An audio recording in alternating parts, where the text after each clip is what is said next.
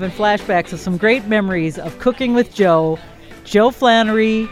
Joe is our guest today. It's a Joe Flannery birthday today. And somebody said, Joe, you don't look like you're 65 at all. I'm not 65 at all. And no, Joe's dad, though, Joe Flannery Sr. Joe Senior, Joe the Third.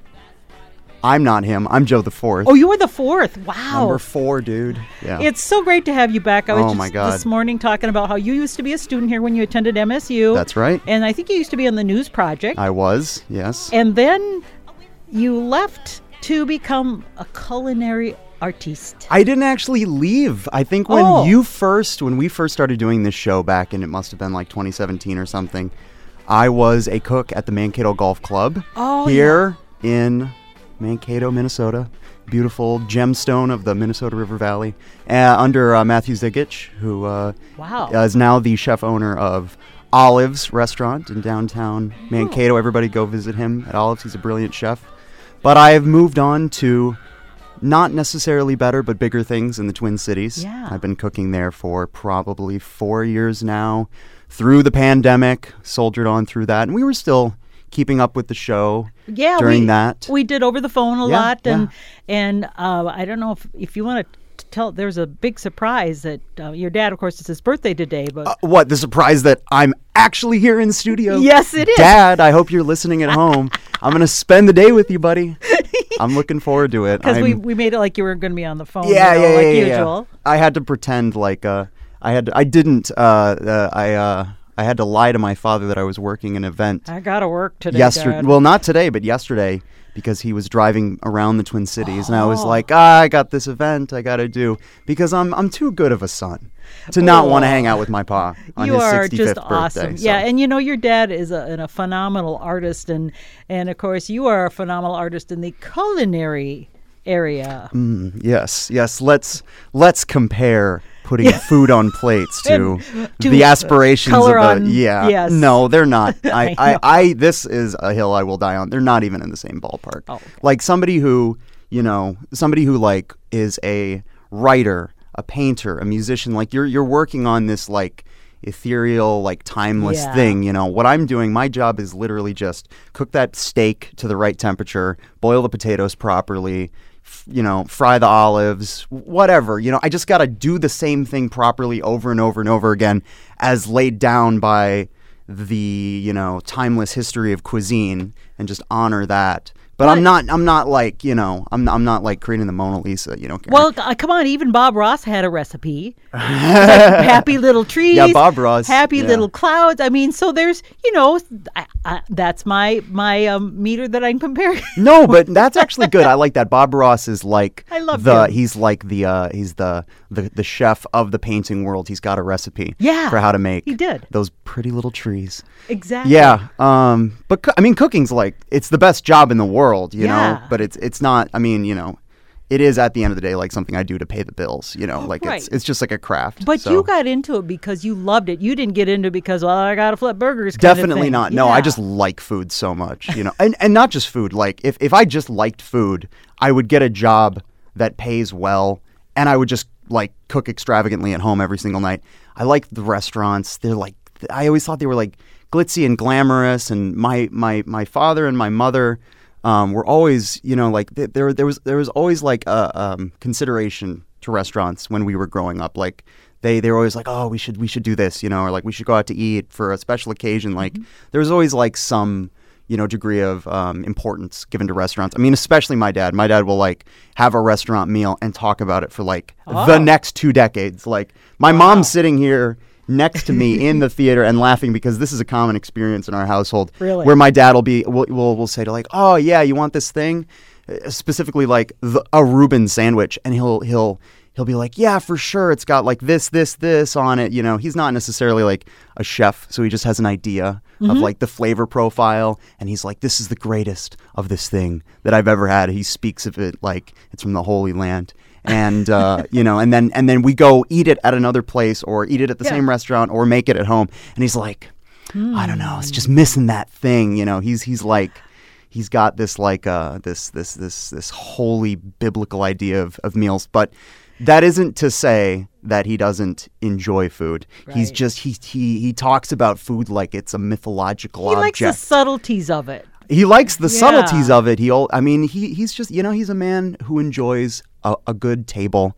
Okay. You know, a nice a nice a nice meal, a nice cold glass of wine or beer. You know, he's he is in the classic sense a man who enjoys his meal, which I love. I, I think like enjoying the gastronomic pleasures of the world shows you're alive and you're a you know a good red blooded human being. So you know, I got to ask you, Joe, though. Now, you've been doing this for how many years? six years. Six years. Uh-huh. So, how have you advanced from six years ago to where your dad would say, "Oh, Joe, I can tell that you've improved," or whatever you the word you want to use since then because I don't over season food as much as Ah. I used to. Your I think yeah, yeah, my mom. like when I started cooking, you know, the thing the thing you learn when you first start cooking is More like in professional restaurants, not necessarily spices, but like butter, salt, ac- acidity, you know, like Yeah. lemon or vinegar and stuff. And like as a young cook, you lack subtlety. Like you uh-huh. don't understand the nuance of seasoning things properly. So I would come home and I'd make food and I just like just hammer it with salt, you know, to the point where it would be like, you know, like you'd have one bite and you'd be like, oh, that's good, but you couldn't eat a full plate of it. So I remember you talking about that. Yeah, Seasoning things more, properly? More, well, Yeah, you're talking about yeah. salt, and I'm like, well, but salt isn't necessarily good for you. And you're like, but you have to. And the other thing I remember is everything butter, butter, butter, butter. Is Yeah, it still yeah. butter, butter? Oh, 100%. I work I work at an Italian restaurant and in oh. Italy, Oh. you know, predominantly olive oil is the the, the fat that they like to use, Yeah. but I find ways to sneak butter into everything. And this is actually cool. If you remember, I think our most listened to show from the old thing was the butter. Yeah. And I recommended specifically Hope Butter. You did. Hope Creamery Butter, which is produced here in Minnesota. It's excellent butter.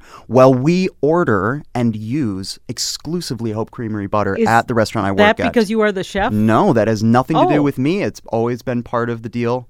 Um, at the uh, the restaurant, I think my my previous boss, the person who I inherited the job from, uh, values sourcing, you know, really premium ingredients. We buy everything from, you know, the farmers markets in the Twin Cities area, or we partner with Waxwing Farms, an amazing uh, farm that you haven't heard of because they're No, just it's just where- like where are they it's just like a couple. I don't even know where they are. They're somewhere within like a 50 mile radius of, Okay. of the Twin Cities, but it's just these two folks, uh, Pete uh, Pete Racer and Anna Scold, and they just grow like just the best stuff. Webster, Minnesota. Webster, it says. Minnesota, It's yeah. a 40 acre farm, so small. It's small, yeah. Wow, It's and- the re- they're amazing. They come in to eat at the restaurant. Um, they're the real deal. So I don't know if you can buy their stuff commercially. I mean, maybe you could like, you know, um, they got a CSA. It says so. They do the. Yeah. Uh, their their stuff is amazing. I mean, you know, the growing season is winding down. Well, yeah. You know, you know, Master Gardener Karen. You know, we could we could talk about what's in season, but nothing except potatoes and carrots is Right, in right, season right, now, which rules because potatoes and carrots are the best. But Yeah. um, you know, uh, that that's one of one of uh, that was one of our legendary uh, tangents. I don't even know where we started. Oh, started. well, we here. started talking about butter and what makes Mm. what you know. I want to go back again. What makes a good butter, Joe? Because why is it? What is it the Hope Creamery butter has? Because it is more expensive, and a lot of people, you know, that is a factor for some. So why is it worth that extra amount? I don't know. It's the subtlety. I don't know. I'm not. I you know. Here's the other thing that I've learned to uh, try to temper in the last few years of being a chef. You uh, you uh, you spend a lot of time as a chef blowing smoke up people's behinds. Um, you know, we make up a lot of stuff about food. You're gonna sit down. You're gonna watch Bobby Flay talking about what makes the best chicken. He's gonna tell you something about basting it or whatever. It's like at the end of the day, you know, there's just sometimes all I can say is this person who makes this thing does a good job. And that's all I know. Maybe it has something to do with the diet of the cows. Maybe it has something to do with, you know, the fact that they come from a specific breed of cattle. Maybe it has to do with the fact that they churn the butter with different equipment than like your, you know, commercial like Land O'Lakes thing does. But I've ne- I haven't visited their Okay. location. Fair enough. Maybe I said something on the previous show. I can't remember what that is off the top of my head. I don't have my notes from four years ago. all I'm gonna say is Hope Creamery butter, good product. Good. Buy it. Well, it's kind of like That's you all I with, got. with plants. You know, proven winners plants. Yeah. they're really really good. Why? I, I don't know. They just are. Yeah, kind of thing. So it's really, I mean, like you know, my job and what what I encourage, like a good like a good home cook, like what you're if you're not growing stuff in your own backyard, which some Right. of us do, but mm-hmm. if you're not doing that, like your job as a cook is to just like through trial and error find out what the best ingredients are. I don't have like one sort of like secret to how to cook. Um, You, you, used know, to though, remember? what secrets on how to cook? Yeah, you used to give us little tips. I mean, it's just well, I'm trying to give you one here, Karen. I'm trying. I'm trying to give you one. It's trial and error. You Yeah. go to the store, whatever your store might be, and you go, oh, these carrots from this store, they're good. Okay. Or this butter from this place, good. This milk, good. You know, and that might be Land O'Lakes for you. You know, I think Sure. Land O'Lakes, great product.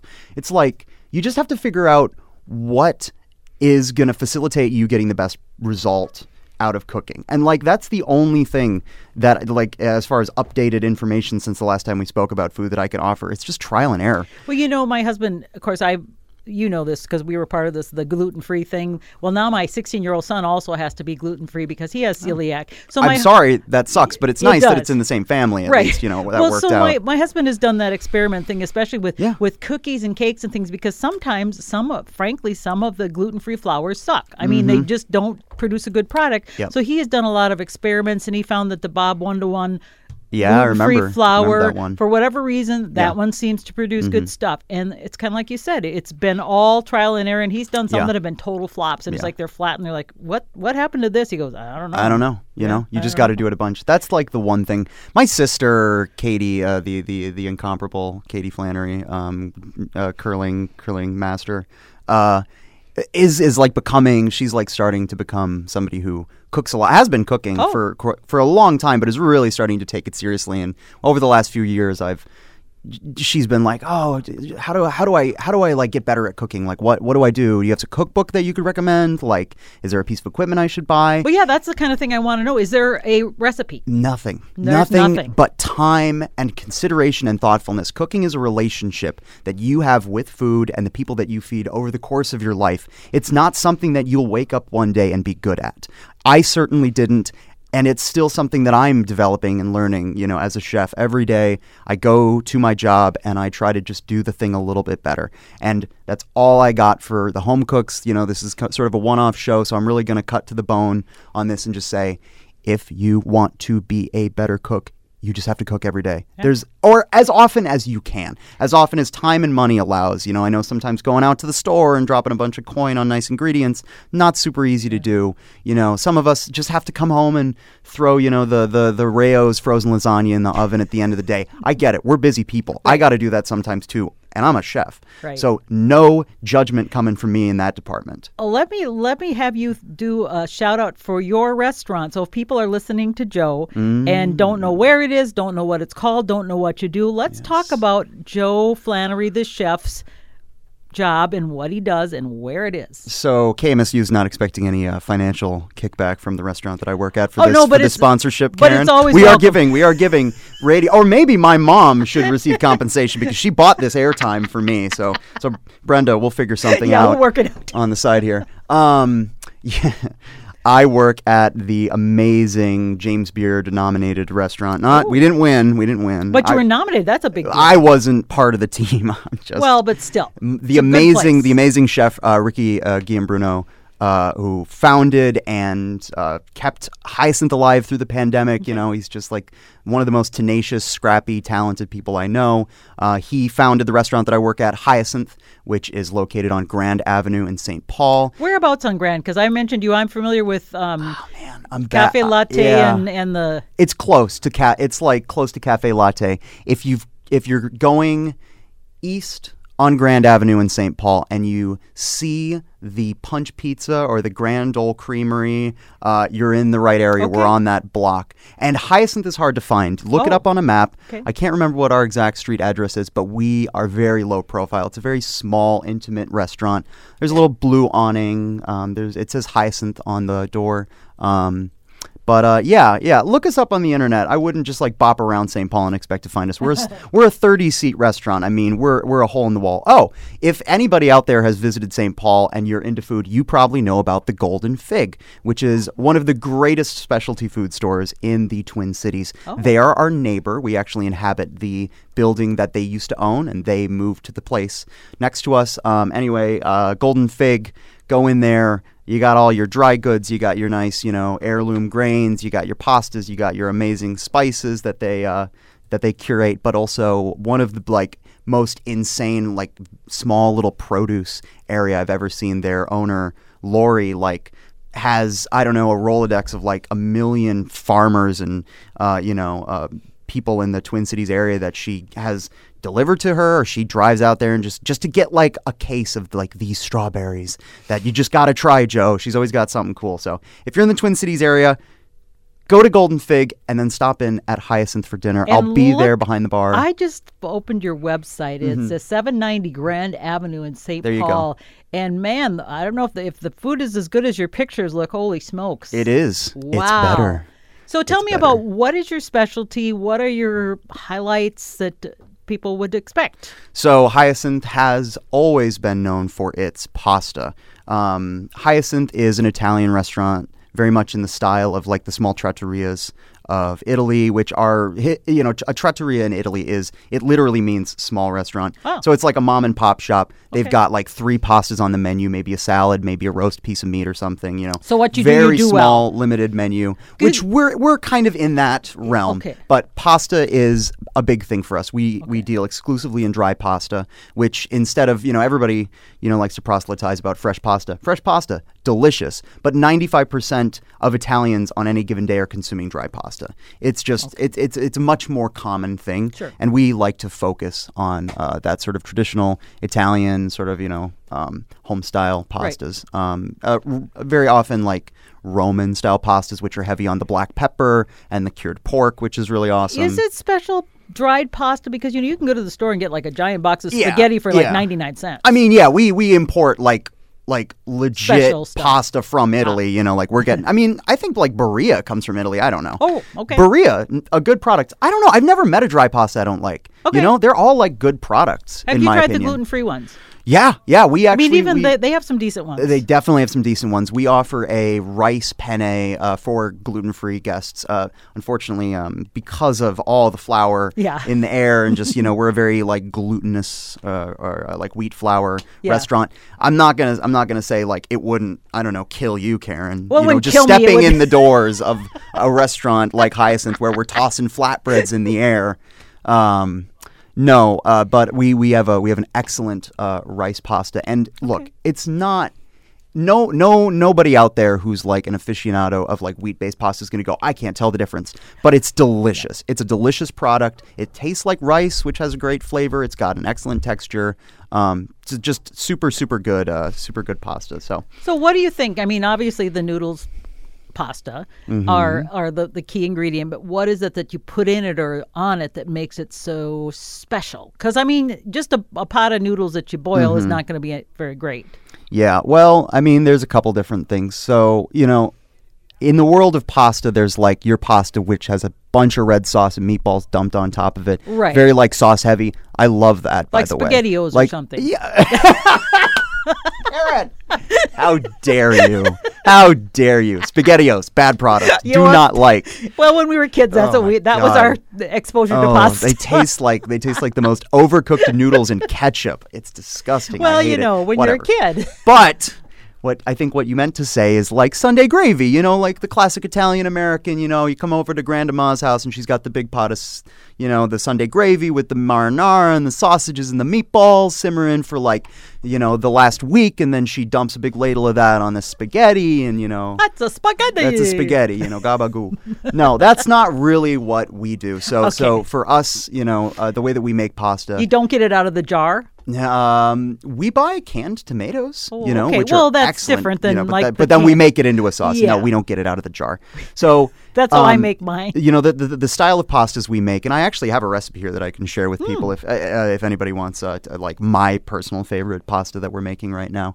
Um, but Well, sure, you're like a professional chef. Why I am wouldn't I'm actually kind of like a professional chef. You are. Um, but but it's about the marriage of the noodles and the sauce. Ah. So instead of making your sauce on the side, boiling your noodles, putting noodles on the plate, and topping it with the sauce, Right. we cook everything in the same pan together, Ah. so they marry. So Gotcha. you you take your your sauce, which can be as simple. Our simplest pasta is olive oil, black pepper, and butter. That's simple. Those three, and then of course a little bit of cheese at the Sure. end to finish. Um, but but it's it's it's the simplest pasta you can imagine. It's called cacio e pepe, which means pepper and cheese in Italian.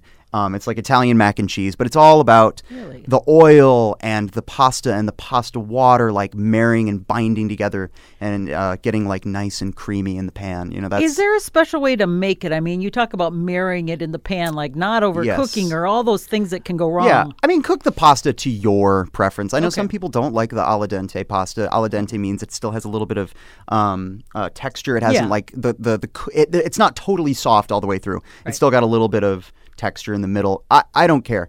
Cook it if you want al dente pasta. Look at what it says in the box, uh, the back of the pasta box. Cook it to that, you know, doneness. If you like it more, leave it in the water for a few more minutes. Whatever. I don't care. Yeah. What's important for making the like the authentic, not authentic, the the the way that the Italians would do it. Sure. There's a, a gesture, and I'm probably going to butcher this word and its pronunciation, but I think it's called la mantecatura, which means it's the motion of the pasta jumping around in the pan, and you can do that oh. by whisking it around with a rubber spatula, or if you know how to toss a pan, where you know you, you the, the, the sort of flashy gesture that you see chefs when they have some sautéed mm. stuff in a pan, and they're they got the pan by the handle and they're jumping it around in the pan. Yeah. You, you know that's the motion, but really it's agitation. It's agitating the pasta and the sauce, so all the starch kind of starts to knock off the pasta, and the pasta emulsifies, which means the fat and the liquid sort of become one. It becomes creamy and rich. Like that's that's like what's important is like mixing the sauce with the pasta aggressively.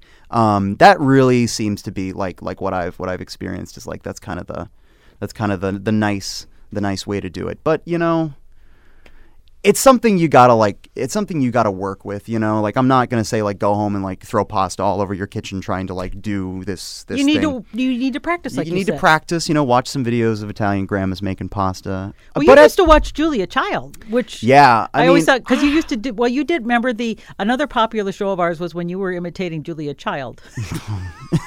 oh, my name is Julia, let's add some more butter. uh yeah i don't know if julia child was ever big on the pasta um i mean i'm sure she was she loved all food but um i don't know I don't think I've ever seen an episode of Julia Child cooking Italian food. If you guys Really? want, yeah, Oh. eh, if you guys want something that's like really good for like getting you amped about Italian food right now, um, uh, Stanley Tucci has a show on CNN called Finding Italy or something. My ma, you're watching it, right? Brenda's Brenda's in, show, in in the in the show right now, nodding at me. It's awesome. It's just everybody's favorite guy, Stanley Tucci, bopping around Italy and eating food and loving it, and and you know, um, he talks about y- y- there's good footage of actual Italian chefs cooking and like Okay. he he like really has a lot of consideration for food. You know, it's not some like fluffy food show. Um, it it, it It's really solid. It's solid. Like like if you if you wanna if you wanna if you wanna get an idea uh, for like you know real Italian food, yeah, just go check that show out on CNN. Um, I think it's really great. Uh, Oh, more have- free sponsorship. We have a listener who is asking a question. Ask Joe: Wow. Does does Hyacinth make its carbonara with or without cream? Get out of here. Of course we don't use cream. Oh. I'm insulted.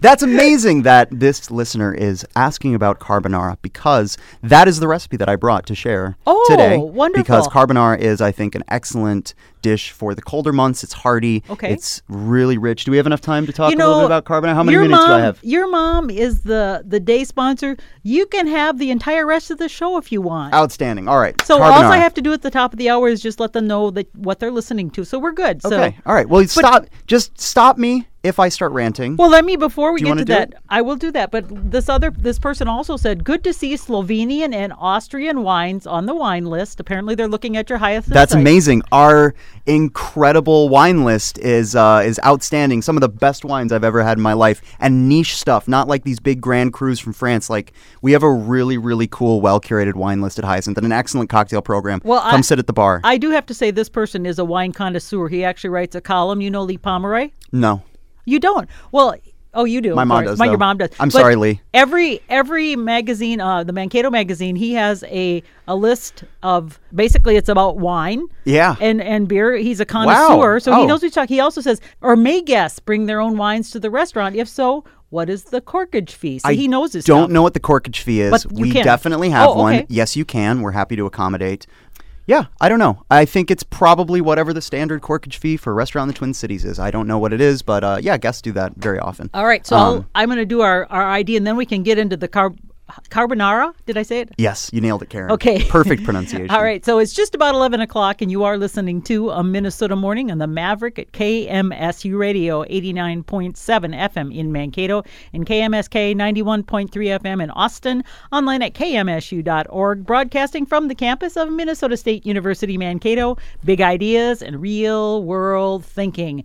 It's 11 o'clock, and I've got a guest in studio. It's Cooking with Joe, Joe Flannery Jr., as we are celebrating Joe Flannery Sr.'s 65th birthday. Happy birthday to Joe, and just having fun because we used to do this show for quite a few years, a number of years back, until Joe became a professional chef and got a little too busy. Yeah, even before I was a professional chef, I was too busy. It was just like it was post-pandemic stuff, you know. Yeah. I'm not going to explain why I don't do the show anymore on air, but I mean, not that there's a reason. It's lit. It was literally just one day I was like, Karen, I'm too busy. I can't. Oh, yeah, yeah. And and uh, you But it was fun. It- oh, it was the best. I love. so yeah, some of my fondest memories were, were doing this show with you. I, I love hearing my own voice, so it was great for me. Well, Um, now, now, okay, so now he's the chef of Hyacinth, which is a really great Italian restaurant in the Twin Cities, St. Paul, specifically Grand Avenue. And you're going to be sharing a recipe. So we're talking to a professional chef. Let's talk carbonara. Let's talk carbonara. Okay. And by the way, I'm not gonna. I don't think I've. Uh, I, I haven't been on the radio in a minute, but I I don't give really like quantities of ingredients because it's just like there's no point. Go. I, I'm not gonna remember them properly. Go on the internet. Find a recipe that sounds like it's similar to the one that I'm giving you right now, and just listen to my advice because cooking is more than Experiments. Than cooking is more. It's more about like oh, you know, this quantity or that quantity. It's about like the feeling of the food, how mm-hmm. long to cook something, or just visually knowing when something's done. So, the pasta that I want to share with you guys today is carbonara. Carbonara is a is it's one of the like great traditional pastas from Rome. Uh, in in Rome, they love black pepper. They love pecorino romano, which is a sheep's milk cheese. It's very tangy, very salty. Um, so in ba- back in the way back, uh, you know, when uh, Roman shepherds would be bopping around, they would bring dry ingredients to make their lunches, and the things that would keep while they were bopping around were black peppercorns, pecorino romano from their sheep, and dry pasta. So they would make cacio e pepe, which is just pepper, cheese, and a little bit of fat, olive oil, butter, whatever.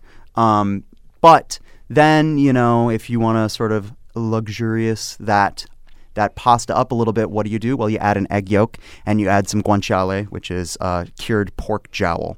So that's uh, there's also this like weird anecdote that American GIs in Italy during World War II wanted to have bacon and eggs, so they started putting eggs and bacon, which you know guanciale is like bacon essentially Oh. in their pastas. I think it's ridiculous. I think it's a natural progression to just start adding eggs and fat, fatty, fatty pork to your uh, to your pasta. But whatever, I'm not going to get into that. Okay. What I want to get into is how to make carbonara because everybody is scared of carbonara. They think it's like difficult to make. They think you're going to scramble the eggs when you put them in the pan.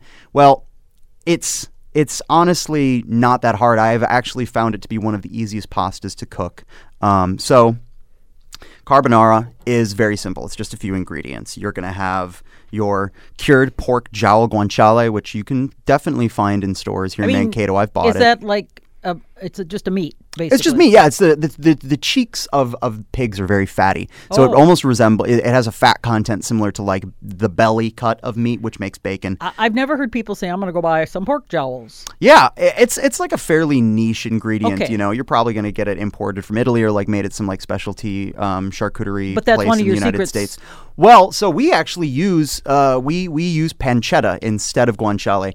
Traditionalists, and that's why I'm saying guanciale today because traditionalists believe guanciale is it's just a, it's it's got more flavor. Okay. It's got like a different fat content. It is excellent, excellent stuff. But pancetta works. What is pancetta? Pancetta is the belly of the pig cured in pretty That's like much the same fashion. Bacon. Yeah. It's unsmoked bacon. Oh. And as a Oh. matter of fact, they're really going to crucify me for this one, but if you want to, you can use bacon in the carbonara. Oh. Smoked, good old American applewood smoked bacon and oh lord, it's delicious. So so that's fine. I mean, I'm giving you permission right now. I don't know. The Italian American Association's probably going to But in be knocking at my door. would you do Pen- that? We use pancetta. Okay. Yeah, I I would only use bacon if I was Because you order some, in like, con, you order in uh, large amounts. probably, Exactly. Yeah, I order. I order like big slabs, like whole Oh, bellies of. so if you're like just doing yourself, maybe a thing of bacon would be fine. whatever fine. you got, Okay. man, whatever you got, just use it. Just get some pork fat involved and some and some some pork product. So um, it's a really simple. It's a really simple pasta. You're going to boil your noodles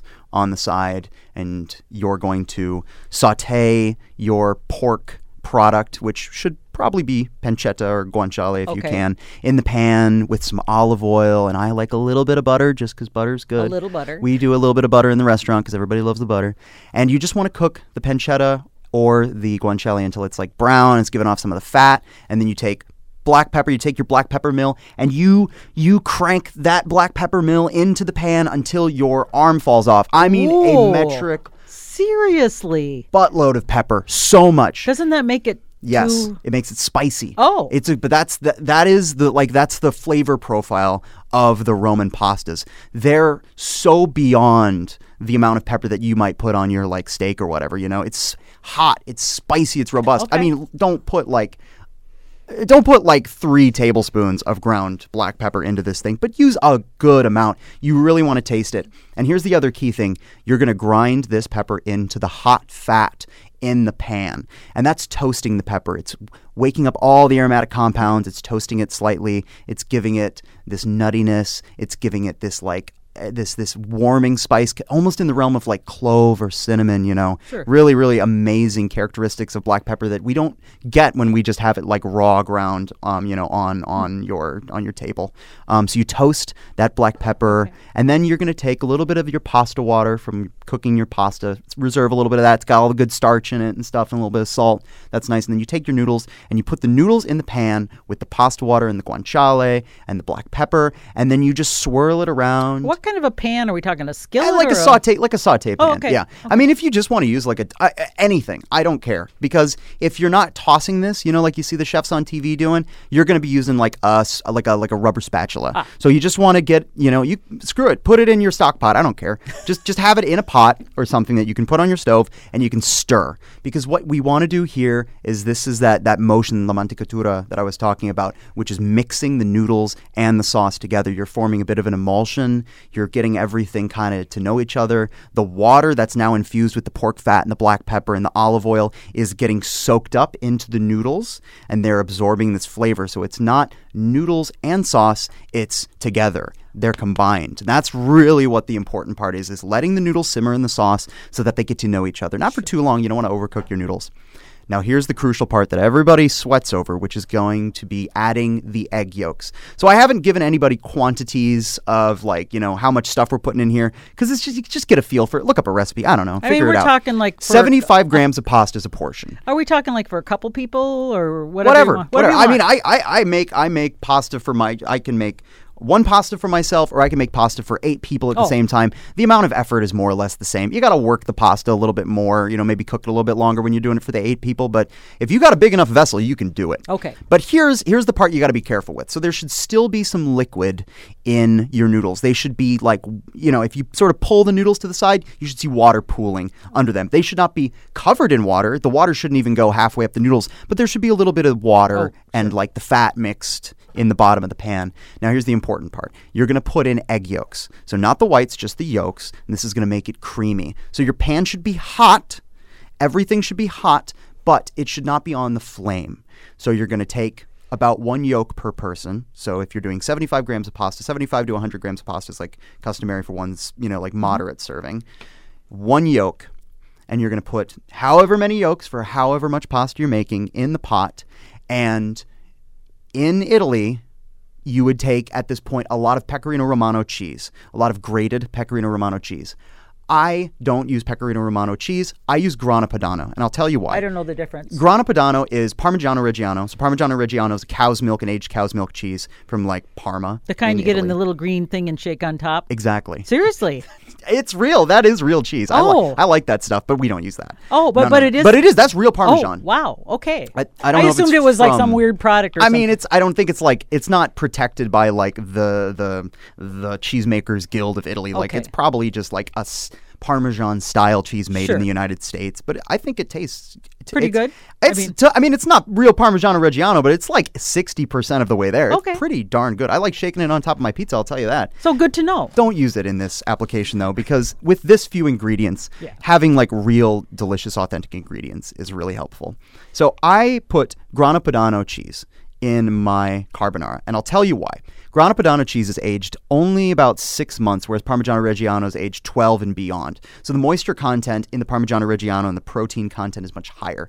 So essentially, you know, I don't need to get into the scientific elements of it, but if you put a very aged, very dry cheese in this hot boiling liquid, what's going to happen is it's going to the cheese is going to clump up. It's going to like stick to the noodles. It's not going to get nice and creamy. So I use Grana Padano cheese because it emulsifies, it ah. melts into the sauce really nicely. Well, that's I think one thing is when you get lumpy stuff, you don't like that. No, exactly. You want a smooth, Yeah. creamy emulsion in the carbonara. So I take a big old handful of grated Grana Padano cheese and I throw that in the pot with the egg yolks, and that liquid is still in there. And then I put it back on a very, very low heat, and I mix and I mix and I mix. And what you're going to see is that egg yolk is going to start cooking, and it's Oh. going to start fluffing up a little bit in the liquid, and it's going to get creamy and rich. The texture we are trying to achieve is mac and cheese. Everybody's had mac and cheese, like Yeah. the Kraft mac and cheese out the box. It's rich. It coats the mm-hmm. noodles. It's like you know, it, Smooth. smooth. It's like a nice velvety, creamy sauce. Yeah. That's what we're going for here with the carbonara.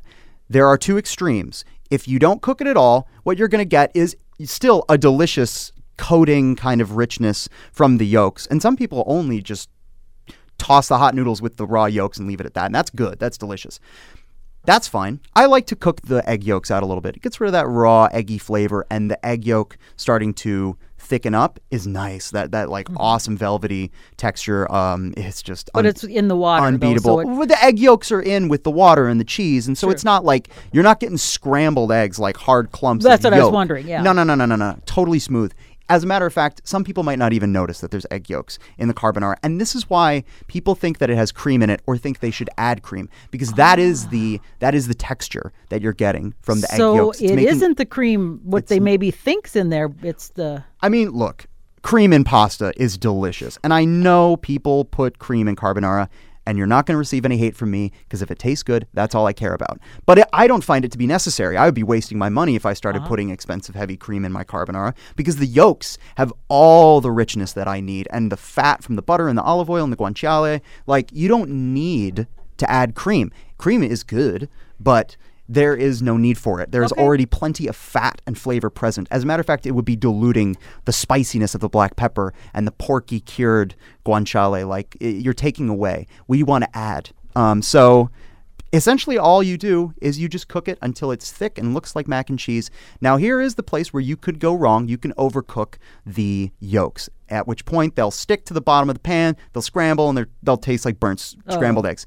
Don't get to that point. Just mix your pasta vigorously over low heat until it looks like mac and cheese, and then you pull it off. You're done. You're That's done. it? You put it in a bowl, and then then comes the pecorino romano, that amazing, tangy, salty sheep's milk cheese from Rome. You grate a boatload of that on top of your like still hot carbonara. You bring that to the table. You put a spoon in it. You stick it in your bowl. You eat it with And your very- fork and your mouth and your spoon. Oh my god, it's oh. And is oh. that one of your specialties at your restaurant? You know it, Karen. We do a mean carbonara. Now we we do a little bit of a different carbonara. We use egg garganelli. Garganelli is a small, um, sort of like um, have you if you've ever had penne?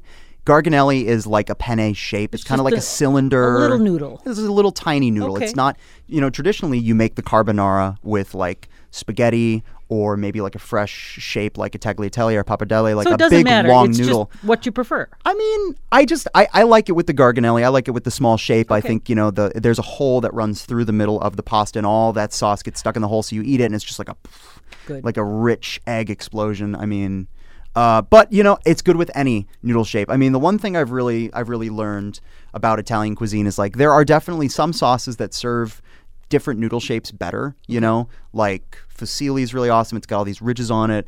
Or, but like the long noodles, like bucatini or something, you know, yeah, it holds sauce a little bit better. I mean, you know, you could get into that the nuances of like what shape is better for what, and there's validity to it. But at the end of the day, it's like you use what you got, use what you like, um, and you know, just make your family and friends happy, or, or make yourself happy first and foremost. I mean, that's really what it's all about. Uh, Um, so that's all I got on Garganelli. You know, Well- uh, sorry on the on the on the um, the, the carbonara. Well, I, our listener says uh, carbonara, carbonara is my friend John's favorite dish. He used to have his own winery and still has a 3,000 bottle collection. nice. That's how he judges a fine Italian restaurant. A good carbonara. Uh, I think wine is part of it Oh, too. wine. We- Yeah. Come on down to Hyacinth. We well, I got said both. To, I said send it to Hyacinth and tell him to say hi to Joe, and he said Hyacinth may attract him out here because he sounds like he's from out of town. yeah, yeah, yeah. But uh, and then he says which stores in Mankato have. Oh, I. Guanciale. Yes. Uh, so when I worked at Hilltop Hy-Vee for a little while, we had guanciale in the uh, in the uh, the charcuterie section. So that was where I used to get it. I don't know if you can anymore. Uh, shoot your shot, see what's up. Just go say hi to Carl behind the behind the counter. He's the cheesemonger over there, and he'll help you out with the charcuterie. Um, but yeah, just ask, you know. The thing is like a lot of these grocery stores and I think I've said this before, here's one of my pro tips. A lot of these grocery stores can order these products for you. So these grocery stores buy from purveyors, you know, like like international purveyors who import, you know, cheeses from Italy or France or, you know, whatever. And it's very likely that they carry these products. These these oh, these purveyors carry these products, but an individual store might not because there's not really a demand for it. Like I don't think there's a huge demand for guanciale in Mankato. So what you might have to do is you might have to go down to your local, you know, whatever. You might have to go to Hilltop Hy-Vee, or you might even have to go all the way out to the St. Peter Co-op. You know, maybe they have something like that out there. Um, and Would just- a place like Schmidt's Meat Market have something, or is it not the kind of thing they would do? I don't think so. Okay, I have don't no know I- idea. because like you know th- that would then that would probably be like something that they would be doing in house, and I think they're more Ah. like you know the Eastern European sort of like German butcher side of things. Yeah, and, probably right. And in that in that cuisine, um, they don't make guanciale. They probably make a cured pork product. Listen, listeners in the Mankato area, please take my advice. If you can't find guanciale, if you can't find pancetta, make carbonara with bacon. It is not traditional, but it is delicious. That's all I'm going to say on the matter. Please don't like don't blow out your whole Saturday scouring the Yeah. town for guanciale. Go to a place, go, "Do you got it? Do you know anybody in town who might? If you don't, maybe you can order me some so I can make it in 2 weeks. Buy a big slab of bacon Okay. and go home and make it with the bacon because the bacon carbonara is delicious stuff. And and this uh, Lee says um, yes, carbonara is how he judges a great Italian restaurants. And he says why no? And I don't know this. Why no Amarone della Valpolicella on the wine list? I have very little to do with the wine list at Hyacinth. Usually, so- our, our, our, our, our front of house people uh, are amazing. Uh, wine people and servers will give me a glass from time to time and tell me a little bit about it, and you know maybe I'll talk about like what food goes good with it. But at the end of the day, I don't have any involvement with the wine list. so bring your own. no, Karen, don't say that. Well, no, 'cause I mean, you- bring your own. Okay, like bring a bottle of wine, but buy buy some cocktails for us. You know, come on, hey, come on, come on. If we're gonna prop Hyacinth up, we gotta prop it up right. Please bring your own wine to Hyacinth, but like you know, bring the really nice like Grand Cru champagne that you're gonna have with your last course, and then we'll do the corkage fee for you. Buy like a nice bottle uh, of, of I don't know whatever we got. You got like a nice Lambrusco on the menu right now. You know, buy buy some wine from us. Come on, we you know have something you haven't had before. I don't know what that wine this listener is talking about is. Well, he I'm does- Sure he's like an expert in that, Yeah, so, yeah, yeah, I don't no. know. Maybe, maybe you know, I'll go back and I'll look at it and I'll say something to our wine person next time we're talking. Yeah, I'll like, why hey, don't we have- Hey, why don't we have this thing? We do have an amazing amaro selection. Amaro is like the like bitter, aromatic, uh, herbal after dinner drink. You know, Okay. famous everywhere throughout Italy. So we have an excellent amaro. Uh, selection amaros from Italy, some from France, Okay. some from the United States. You know, just a little, little something, something after after dinner to kind of settle the stomach, um, sort of put a little nice punctuation on the end of the meal, or also good for before with a little bit of prosecco, whatever you want. Um, so that's, I mean, that's one of the unique things about Hyacinth is we've got a killer amaro list. Well, here's what I want to know, Joe. Since now you're an official chef, right? I, I actually can be called a chef finally. Well, well, and now is the guy that you took over for? Is he still there, or did he leave? so Because in your on your Yeah. Facebook, it still says his name there. Yeah, uh, so Rikki Giambruno, the founder, uh, the chef founder of Hyacinth Restaurant, is uh, very recently a happy father. He just had his Ah. first daughter, and him and his wife, uh, um, Ashley, are selling the restaurant, have sold the restaurant to one of our. Uh, one of the first cooks ever hired at Hyacinth, uh, a gentleman named Abe, and um, uh, the But you've been appointed the the, the head I've chef. been I've been the head I've been the we call it chef de cuisine, which means Oh. like I'm in charge of ordering food, writing the menu, planning the menu, coming up with recipes, telling cooks how to do Sure. things. So it's so it's like a management position, you know. I, Right. But I'm on the line every single night, you know, cooking with the guys, which is Do you get like. to scream and yell at people like Chef oh my Ramsay does? You know I was going to yeah, ask you yeah, that. Yeah, yeah, no. This is this is actually interesting because I can actually this is I actually have something meaningful to talk about here, which is being a chef is incredibly stressful. Oh, yeah, because the hours have gotta be of this- crazy. The hours are crazy. There's all this pressure that maybe you're only putting on yourself, but there's like this this understanding in the restaurant industry that we like sacrifice mind and body and personal life to achieve the highest level of cuisine that we can. And once you reach the top and um, at the top of the kitchen hierarchy, so to speak, all this pressure, you know, kind of f- feels like it falls on your shoulders. And I, I got to be honest with you, Karen. It makes it, it, it definitely makes for um, some some very unpleasant emotions from time Did to it turn you into like a meanie like him? no, Oh, okay. I don't really. I, I, I have far too much respect and appreciation and um, um, honestly just like camaraderie and friendship with, with the other cooks and you know all, just all the members of the team at but do you think some of that was mainly for TV too, though? No, unfortunately, don't- there- you think no, that's- no. There's there's a lot of real rage Oh. in kitchens, and there's like a precedent I'm for shocked. it. You know, like chefs chefs will be like just you know if you're getting advice from like an older chef, and I'm not saying this has happened to me, but I know this goes Well, on. you're young yet, so Yeah, but like it's it's very effective to just scream at people. You get you get I would cry and instant run out of there. well, the people who don't leave because I mean, Yeah. I've seen and have been the person crying in the walk-in Aw. refrigerator because you know somebody's screaming at you, and sometimes, very often, actually, people leave the Because restaurant because they just don't want to take verbal abuse. I mean, it's it's it is an it happens. It, it happens. It's utterly unacceptable, in my opinion. Mm-hmm. But um, uh, being angry being frustrated that things are not going the way they should is a very common experience Oh. amongst chefs, cooks, bartenders, servers. I mean, the world of restaurants are unpredictable, and when you're trying to be in control of a situation and things just keep on going wrong, or they don't go the way you want, or somebody's new and they're still learning, and that's kind of creating some friction um, by no fault of the new persons. You know, it's just part of working with a new team member that can make you very frustrated and a lot of chefs um, result uh, or um, they, they fall back on, on yelling and screaming and, and, and saying you know negative things to their employees um, Have you tried to change that dynamic? uh, there was really none of it at Hyacinth. Hyacinth is Oh, a really unique good. restaurant in that um, we're very we try to take things very easy. We try to offer a very high quality of food and drink. But one of the most amazing things about uh, Rikki, who is the, the, the the original chef of Hyacinth, he created a really incredible culture That- in that that's good. kitchen. Very laid back, calm, very high standards, but but no yelling, no negativity um, coming from the management. You know, like like I, I really appreciated my time working for him as a cook, and I'm trying to you know be um, trying to carry that forward. But I mean, honestly, like um, it would be insane for me to yell at any of the people who I work with. You know, they're they're just incredibly talented individuals. You know, our kitchen staff is incredibly small. It's me and three other cooks. Um, so really, it, we work together as a team. I'm not like I don't have like 20. You know, Are you working seven days a week, six days a No, week? God, no, five days a week. I well, get you a know, consecutive some two day because weekend. seems no. like before it was like you kind of kind of get whatever shift they tell you and do. Yeah. No, now I pretty regularly have Okay. Sundays and Mondays off, which you Well, know there's there's a great stability. Hyacinth is is you know uh, a really great place to work. I have a nice work life balance. Um, you know, it's still stressful to be a chef because it's just Yeah. the lifestyle, but. You know, um, I work with my girlfriend, which is like the greatest gift ever. That's how you met. No, actually, no, isn't? no. We just met on a dating app. Oh, but we okay. and the Hyacinth was like one of our favorite restaurants. But So we just she end- works there now, She too? Ah, works there. She's a bartender and a server. there you go. Uh, the incomparable Ava McCauley, uh, who um, I love very much, and um, Nice. I love working with. Some people were like, "Oh, you're gonna hate working with your with your girlfriend. You're not, you're, you're, Yeah. you know, you're gonna see each other all the time. You're not gonna be able to stand each other."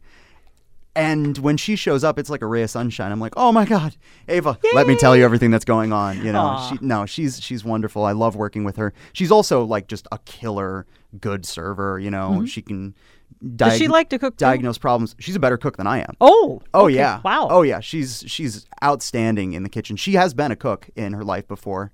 Um, whenever I'm like working a new dish uh, at Hyacinth, you know, I'll bring it. I'll bring it to the employees and I'll be like, okay, guys, eat this. What do you think? Bless them. They're all so sweet. But sometimes I know there's something that's not quite right Yeah. with the dish that I'm working on, and they'll still be like, Chef, it's great. It's perfect. Ava, She'll my let you know. girlfriend, will give me honest feedback on all of my dishes and will not spare a, uh, a necessary critique, which is I cannot state how valuable that is Right. for Get me as a creative person Yeah. to be like, I need just the one like no BS take on this. Like, is Right. this good? Is it? Isn't it? You know, there's some other people who I definitely go to. You know, my youngest line cook uh, that I work with. Um, uh, is a very like honest guy, you know, so I can go to him and he'll be like, ah, I think it needs some more of this, chef. But um, yeah, you know, getting honest feedback as a chef is pretty pretty important, and sometimes people don't want to hurt your feelings because you're putting yourself out there creatively, and I I appreciate that, you know. But it's just nice to have some no BS. Do you have a message for your dad? This is. You hear the music? This is the yeah, this is the I like bread and butter or whatever. Yeah, we're closing the show because uh, this has been great Yeah, to have yeah, you. yeah. So fun to I'm have sorry, you back. I just rambled for a million years no, here. I just love that. I love that all you bring, and I wish we were doing this every week, but we're not. Yeah, So sorry, let's. Uh, what is your message to your dad since you're in town? happy Dad, birthday, Dad. Happy birthday. God, I love you. You're just the best. Uh, you've been, uh, you know, an amazing guy to eat and drink with over the many years here, and you are certainly a, a great source of my appreciation and respect for food and drink and just thinking critically about all of the above. So I'm looking forward to sharing a meal with you tonight. Happy birthday, my dad, Joe Flannery, number three. Uh, I love you so very much, and I'll see you pretty soon. I will be coming home shortly. Oh, Joe, thank you so much for coming on the show for for celebrating your dad's birthday, and thanks Mm-hmm. to your mom for being the day sponsor for Joe Flannery turned 65 day. Woot woot woot. He turned 65 yesterday, but whatever. Oh, okay, officially. Yeah, it's Uh, his day on the KMSU. We can fudge it a little Well, we hope that he enjoys his day off. Are you cooking for him tonight? you know it. And what is on the carbonara? no, he would probably now he probably wants it because I Oh. talked about it on the radio and I made him hungry. No, uh, the man's getting uh, some big old ribeye steaks with red wine sauce bordelaise and a big old platter of shellfish and maybe a nice little bottle of wine to go with it. Outstanding. Thanks, Joe. We're going to have to put you uh, send you to the the text here and read all the notes about wine that you you uh, Yeah, send it send it my way. our listener needs to Yeah, to- yeah, yeah. Okay, thanks, Joe. Bye, Karen. Bye. All right, how fun was that having Joe Flannery on to talk about all things food and uh, celebrate his dad's birthday?